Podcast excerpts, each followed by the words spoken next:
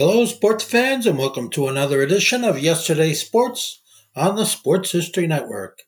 And make sure to check out sportshistorynetwork.com slash giveaways. I have two signed books I'm giving away. One is titled No Nonsense Old School Weight Training, and the other is Reliving 1970s Old School Football. Now it's time to take a sports break, a look at sports history on a daily basis. Hello, my friends of sports history. This is Darren Hayes of JerseyDispatch.com. Welcome once again to the Pigpen, your place for all things great in sports history, and welcome to your sports break for November 18th, where we will talk about some of the greatest events in sports, the athletes that performed them, uniform numbers that they wore.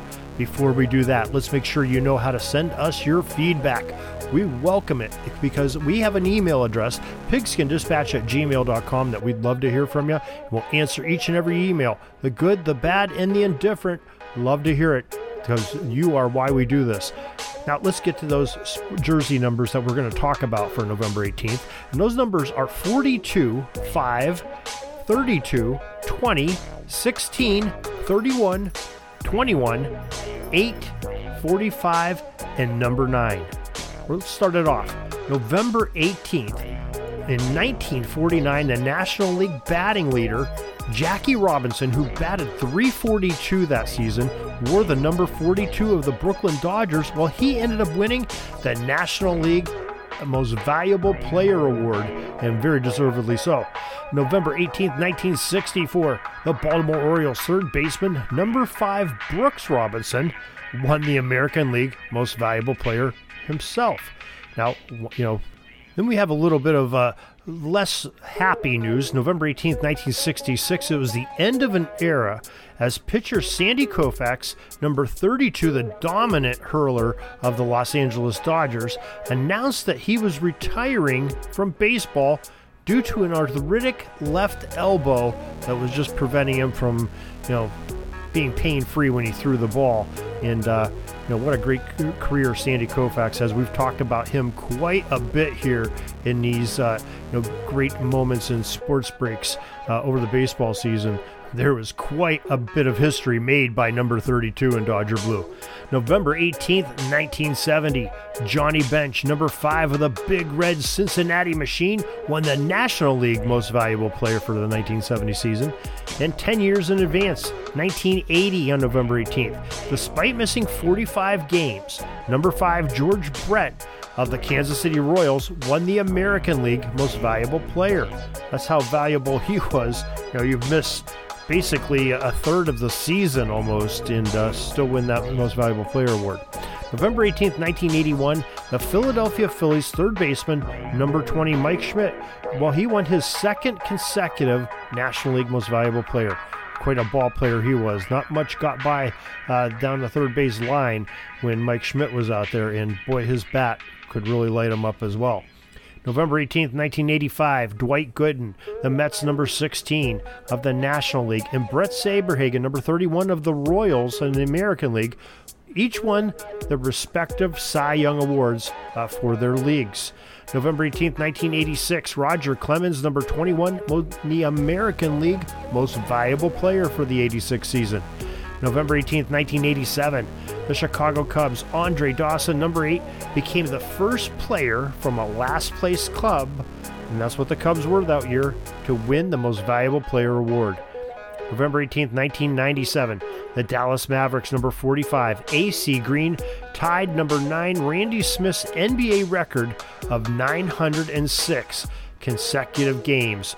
Both those gentlemen are quite the Ironmen playing on the hard courts of the NBA, where we know that uh, you know it, it takes uh, a lot to survive a season there. And when you're surviving 906 straight games, you know you got to be in shape, have a little bit of luck, and you play smart.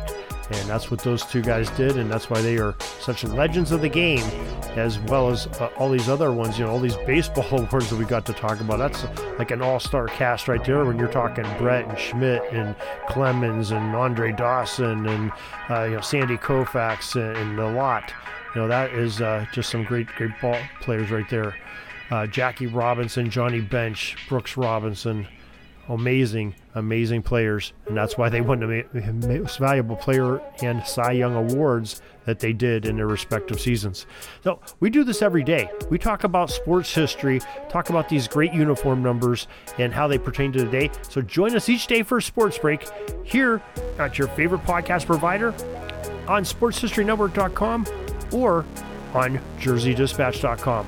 Till tomorrow, everybody, have a great sports history day. The Rose Bowl. The game that inspired the college football bowl season has a long and storied history. The stadium itself is 100 years old, and in celebration of it, Pigskin Dispatch is assembling some of the top historians and authors to share the memories, people, and events that make the granddaddy of them all the special game that it is. That's right. Join me, Darren Hayes, on the Pigskin Dispatch podcast here on Sports History Network or your favorite podcast provider from the end of November all the way to the day of the big game. Rose Bowl History from pigskindispatch.com. Sorry, but my pitching coach just called timeout and he's coming out to the mound. I think I'm going to get yanked for reliever. We'll see you back tomorrow for some more great sports history on Sports Jersey Dispatch Podcast. We invite you to check out our websites, jerseydispatch.com and pigskindispatch.com. Not only see the daily sports history, but to experience the preservation of great events and people that play the games. Find us on Pigskin Dispatch. It's also on social media outlets of Facebook, Twitter, Instagram, and don't forget the Pigskin Dispatch YouTube channel get all your daily sports history. Pigskin Dispatch is happy to be associated with the Sports History Network, the sports headquarters of yesteryear, found at sportshistorynetwork.com. This podcast is part of the Sports History Network, your headquarters for the yesteryear of your favorite sport. You can learn more at sportshistorynetwork.com.